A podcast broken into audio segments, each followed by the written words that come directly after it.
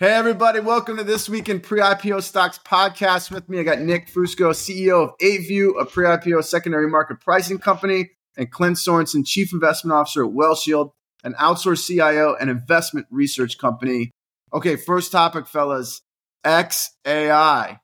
All right, so these guys were in the news last week that they were going to do a $6 billion raise at a $20 billion post money valuation. XAI is the large language model that competes with OpenAI and Anthropic and everybody, Elon Musk gets its data from X, right, Twitter, uh, to to train the models. So then, so then Musk comes out last week.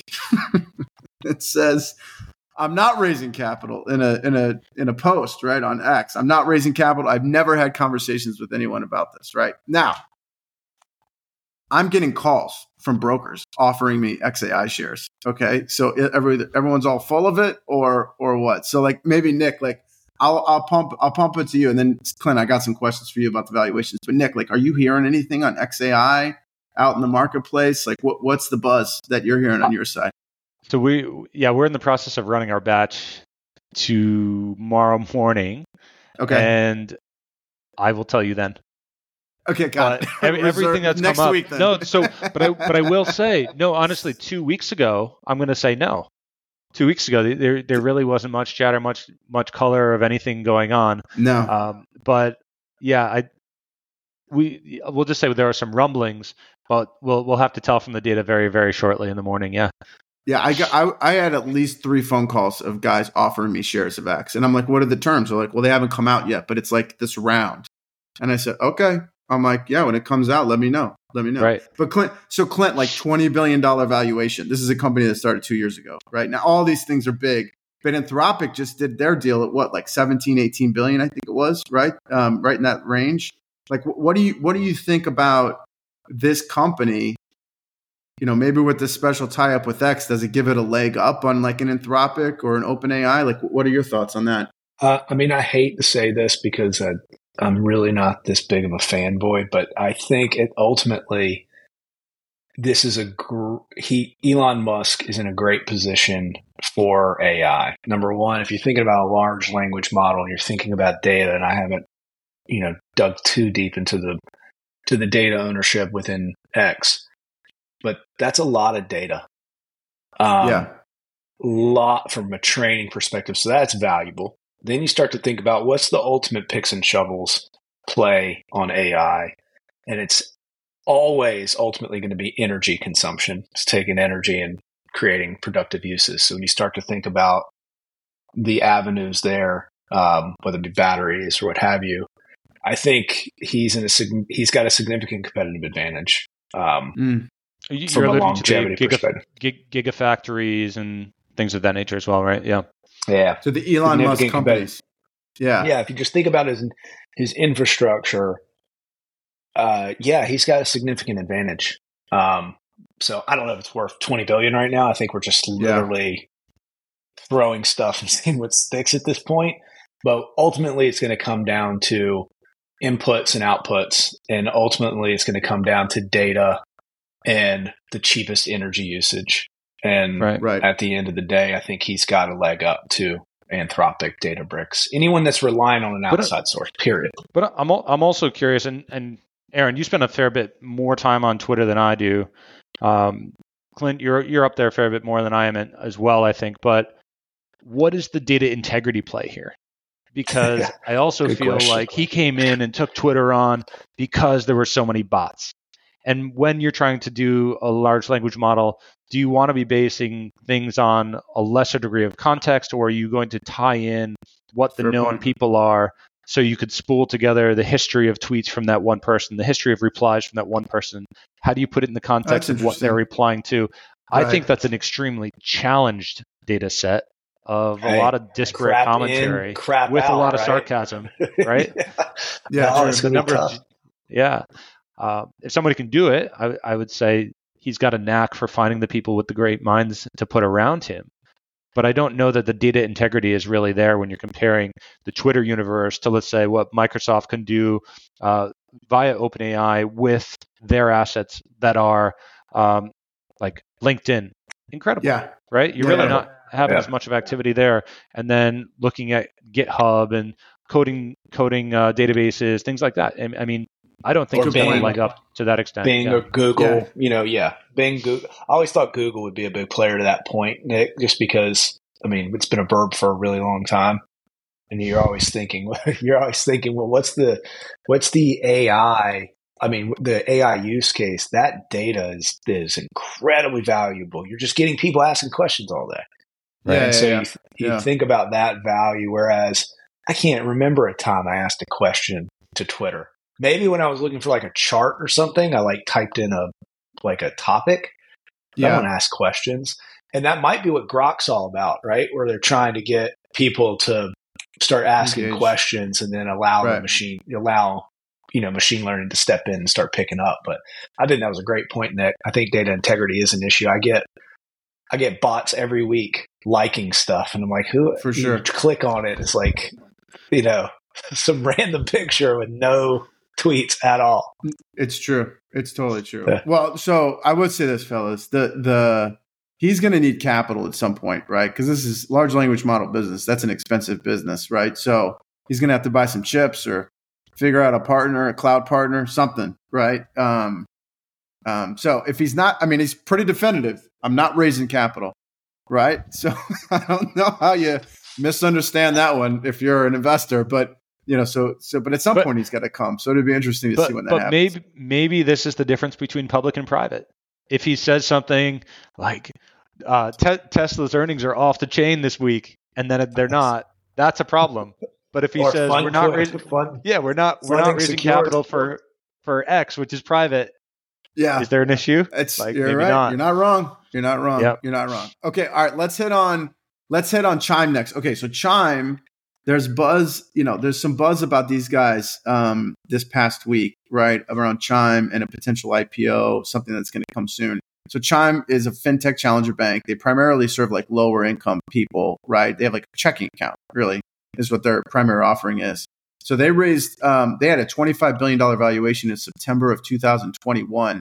I have them at $5.6 billion implied secondary market valuation, right? That's based off of Nick's uh, data there at 8View. Um, they've raised 2.65 billion to date. So 5.6 implied valuation, 2.65 billion raised. Okay. Here's the kicker though. All right. Here's the kicker. They have 14.5 million customers, 1.8 billion in revenue in 2022.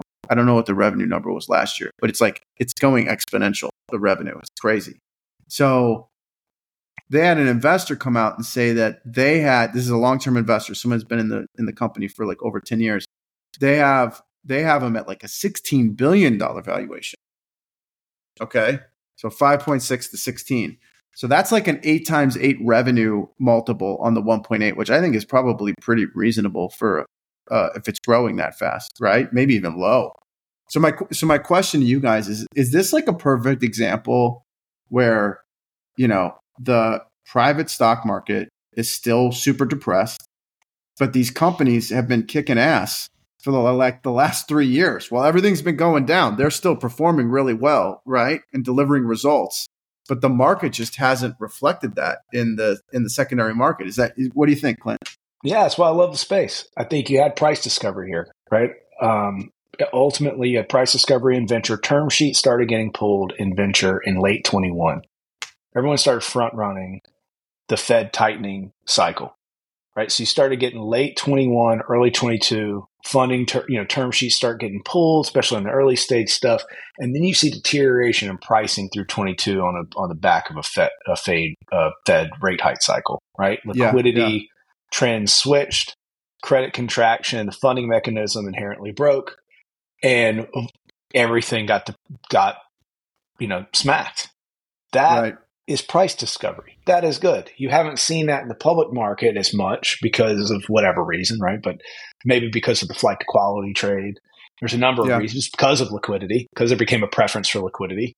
But ultimately, that was a big move, and that's why I love the space so much. I think you got price discovery. I think you've got a lot of great companies, overwhelming amount of great companies that are continuing to improve. They're growing revenues that were in an era where profits started to be rewarded over promises and duration plays started to show profitability, you know, profitability. We've talked about several of these companies in the past that started to say, "Hey, we can do X, Y, and Z pivot very quickly, manage the business well, and get to profitability. That's not like the venture companies of the tech bubble where right. there was no prayer of ever getting to that point.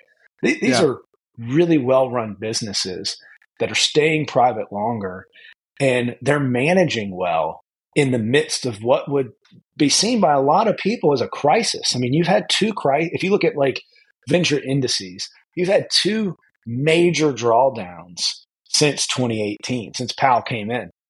Yeah. You had a 75% cut in, uh, I forget what that, the Refinitiv index, right? Mm-hmm. You had a 75% mm-hmm. percent mm hmm drawdown. And you just had another massive drawdown in 2022 in these two indices. I would love to hear what Nick has to say about the eight view indices and see what those have done in those similar time periods. But that's pricing discovery, and that get, that makes me interested in this space. And I think that's to your point, Aaron. Yeah, I think a lot of these things have been smacked. I think a lot of them offer compelling valuations. We talk about China and some of these names in China, like ByteDance. I mean, Sheen, right, or whatever Shein, yeah. or whatever however you pronounce yeah, it. Yep. Incredible businesses, huge user growth, massive revenue piles. And at the end of the day, they're priced like they're a consumer staple in the United right. States. It's true. It's true. It's true. So, so Nick, like, I mean, Clint Clint likes it, right? Like, I mean, like, what, do, like, what do you think? Are I mean, this isn't the only name like that. I'm sure you're seeing this stuff all the time, right? At ApeView, like these companies sure. are super depressed and they haven't come back. So, like, to Clint's question, are you seeing this stuff show up in kind of the ApeView indexes and some of the some of the names that you look at regularly? Yeah, absolutely. So just just going back to hit the last thing that, that Clint was saying on the ApeView index, uh, let's just compare it to the SPY. We on a tw- rolling 12 month basis are with, within a few percent now of be, uh, of matching the returns of the SPY. And actually, uh, a few months ago, the ApeView 50 did beat it and then they've just been battling it up and down by a margin of about three or four percent for the last for the last th- uh, three four months. So really okay. interesting there at the macro, if we want to call it that uh, level. And then when you get down to these individual levels, like a chime, uh, really interesting what we saw here. We saw a precipitous decline in the secondary market value, which uh, which you noted. You saw the the same thing on a later basis for where individual funds were holding the particular name. And then they stopped taking their write downs on the name around uh, Q4 of 2022, Q1 of 2023. And, okay. And what we're seeing on the name, they've largely kept it flat around the 11, uh, 11 billion valuation mark. So way above what we see Where, in the secondary market. Yeah. And some of what we we realized that there is so Nick, that's like Fidelity, T. Rowe Price. That's like those guys, right? Yeah, yeah, yeah exactly. yeah, uh, Alger. Yeah. Uh, in the in this case, that is the one one name that's popping up on the on this particular uh, bank. Name. Yeah. But that's that's a, usually a good sign. And yeah, then the sure. other good sign here is I forget if it was over the last six months or over the last twelve months. There was a ninety uh, percent bid to offer ratio. Again, that's a really positive sign. So you, when you bring those two things together, I would say that the the secondary market's operating at a relative discount to where things should be, and definitely for the last six months, looking at the time, that that got hit harder than the rest of uh, the ApeView 50, the primary benchmarks that that we look at. So um, that's an yeah, interesting I, business. Yeah, I, I got to tell you. Go ahead. Yeah, go I'm sorry, Nick. Go ahead.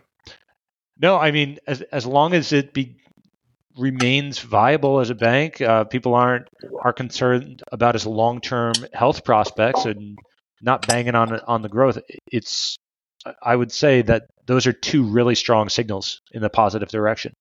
Yeah, that, this is an interesting. I mean, I know more about these types of businesses having worked at Galileo. Right, Chime was actually one of Galileo's customers. Right, we oh, wow. had a ton of business with them, and uh, but the interchange business is an interesting business. That's where the, every time you swipe a debit card or credit card, there's interchange, and that's where that's Chime's primary revenue source is that type of revenue, right? So it's just interesting to be. I wish I, I wish there was net income numbers out there for them, right? Because the customer acquisition cost on these types of businesses is high. So, like Clint, I think to your comment, if these guys are profitable and they're throwing off that much revenue and they're growing this fast and they're still profitable, this is this is like a really interesting opportunity, right? Um, my, without having information rights, I'm, I have a sneaking suspicion they're like maybe negative net negative on the on the on the net income, right? But so this is where I think, to your point, there's an interesting investment thesis there, Clint. Like if you can find, like you mentioned, you can find companies that are profitable, that are growing fast, that have a massive are still massively depreciated in the secondary. That's a super interesting investment thesis, I think. From a long, right? if you want to be long term, I'm a I'm a I'm a borrow from from Nick all the time and said, you want to play duration, right, which is I think an edge. Uh, um, Nick really enlightened me to this. He said I think having you know the fat pitch. He did a fat pitch guest spot with me, and he said, yeah. Uh, he said he's our guest, and he said if you you know the edge, the fat pitch is having duration, right? Being having a long term view. In this dopamine addicted society, I really believe that. I think it was just uh, it's incredibly wise. So I think absolutely that's a huge long term play, uh, and it helps in because of the way the market structure is, which you guys know, not being able to trade in and out of these things all the time. I think that that offers. Uh, I think that's a compelling play for sure. Yes, yes. Okay, so let's hit on one. Let's hit on one last topic here, just real quick, because I uh, I know some of us have to go. Right. Um, so the the continuation fund. So Lightspeed Ventures Capital Partners is a great VC firm, Silicon Valley VC firm. They're moving ten. They just announced they're thinking about moving ten investments that are worth about a billion dollars into a continuation fund, which is basically like an SPV or a series of legal entities, SPVs that wrap into this fund. And then they're going to let their LPs sell out their interest. So this is to me a sign of, of, of like maturation, like a maturity of the secondary market, right? This is, you're getting these pass through entities that are allowing people to get liquidity. It's not always just about buying the stock and being on the cap table. There's other types of liquidity options. So, uh, you know, Lightly was bigger. They got Stripe, Ripple, Anduril, Stability AI, Alloy, uh, Cohere, right? Some like big names. I don't know if they're in this continuation fund, but what do you guys think? Just real quick, like just maybe I'll just let each of you go. Like Clint, like what do you think about this? Are you do you do you like this idea that VCs are kind of creating these liquidity options for their investors, their LPs? Yeah, I do. Um, I think you know being a liquidity provider when liquidity is needed is a is a great business. The fund's not losing out on that. Yeah, that's true. That's true. And then Nick, what do you think about you, man? On your side, like you're you're seeing, yeah, I'm sure you're seeing prices for some of these types of situations flow through 8View, right? Like, um, do you think that's good for the market, bad for the secondary market that you're seeing more business like this come to come to light? I, I'm just going to compare it to like a NAV financing or taking taking loans against a portfolio, which is in the in the longer run less healthy for the fund, I think. And I'm going to side with Clint. He just said one wise man once told me you got to go for the long duration if you're going to be along for the ride. Forget who said that. but um, no, I, I, think you're you're giving optionality to the shareholders, and potentially, if you're pricing it right, it's it's a really fair thing to do to make sure that you maintain uh, maintain the duration that you actually promised to your original LPs in the first place. You get the IRR, you lock it in, and then you you throw people onto the continuation fund. And I, I had coffee with someone that just ran a continuation fund about two months ago, but that's their only business. So the yeah. fact that Lightspeed is going to be able to maintain that ecosystem themselves on both sides, I, I, think that's relatively clever. I think a lot of the the VCs that are out there are now doing wearing multiple hats, right? So being able to say, all right, we're also going to make an SPV. Uh, beyond, they've been doing side pools for many, many years in individual stocks. Um, right. You know, I, I just think this is making the ecosystem better by offering more of a full service uh, approach. You know, this, yeah, I see very little downside in this. I'm sure somebody can comment below and yeah. complain what we're missing here, but no, I, I think it's all it's it's mostly good. I'll yeah, say. I, yeah. I, I mean, I love, I love this. I think this is, this is a sign to me, like if more people did things like this, this is a sign to me of like a really maturing marketplace, right? Right. Um, where you're coming up with solutions that can't get ROFR'd, that can't get blocked by the board, that have a really clear sign to completion from a transaction perspective. There's like known costs associated with it. That's just like when as those things start to happen more and more often, then you get I think you get more investors comfortable in the space, right? So I love this. I think it's so cool. And I hope more I hope we see more of it kind of in the future too. So okay, let's end it there, fellas. I appreciate you guys. All right, man. You guys. And uh, and I'll see you guys next week. Okay. See you in a week. All right. Cheers.